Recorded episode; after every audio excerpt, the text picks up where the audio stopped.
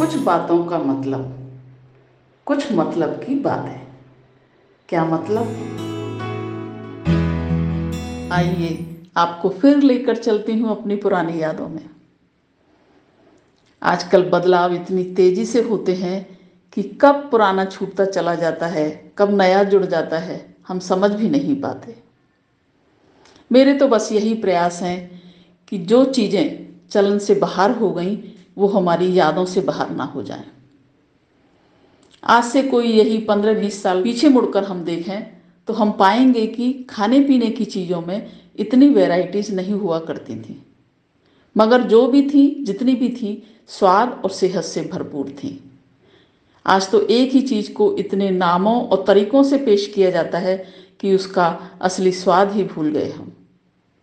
आलम यह है कि अब किसी भी चीज़ का स्वाद ज़्यादा देर तक हमारी ज़ुबान पर नहीं ठहरता। हम सात बहन भाई, मम्मी, पापा, उस पर आए दिन घर में मेहमानों का तांता लगा रहता था। किसी कारणवश घर में बेहद आर्थिक तंगी के तहत एक साल तक हमने सिर्फ़ चने की दाल खाई। मगर मजाल है जो हम एक दिन भी इस दाल से उगताए हों। पहले खान पान मौसम के अनुकूल, सहज उपलब्धता के अनुरूप हुआ करता था। और उससे भी ज़्यादा थी जद्दोजहद भोजन जुटाने की। स्वाद और सेहत दूसरे नंबर पर आते। सीमित संसाधन थे, आर्थिक तंगी थी, मगर जो भी था, जो भी था, पहुँच में था, दिखावा नहीं था। खैर, मनुष्य स्वभाव से ही हर दिन कुछ नया करने की तलाश में रहता है। अब तो बाजारवाद का दौर है। ग्राहकों को आकर्षित करना, बाज़ार में पैर जमाए रखना अपने आप में मुश्किल काम है। कंपटीशन इतना बढ़ गया है कि हर रोज कुछ नया तलाशना ज़रूरी सा हो गया।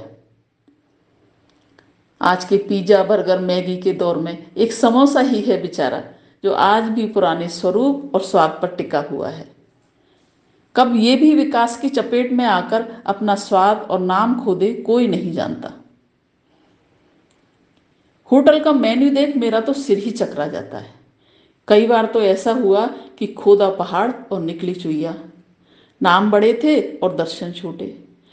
मैं तो ऑर्डर का भार अपने बच्चों पर सौंप निश्चिंत हो जाती हूँ, क्योंकि मुझे तो यूँ भी सब पसंद है।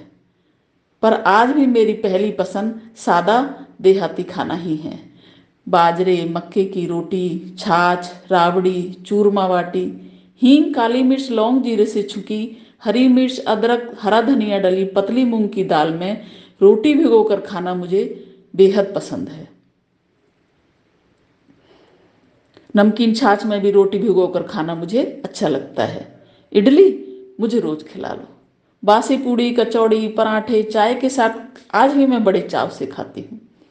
बाकी तो जो सामने आ जाए सब चलता है, क्योंकि हम उस पीढ़ी के लोग हैं जो भोजन को भगवान समझते हैं। खैर बहाव है तो बदलाव भी ज़रूरी है। मगर सोचना हमें है कि आखिर हम बदलना क्या चाहते हैं।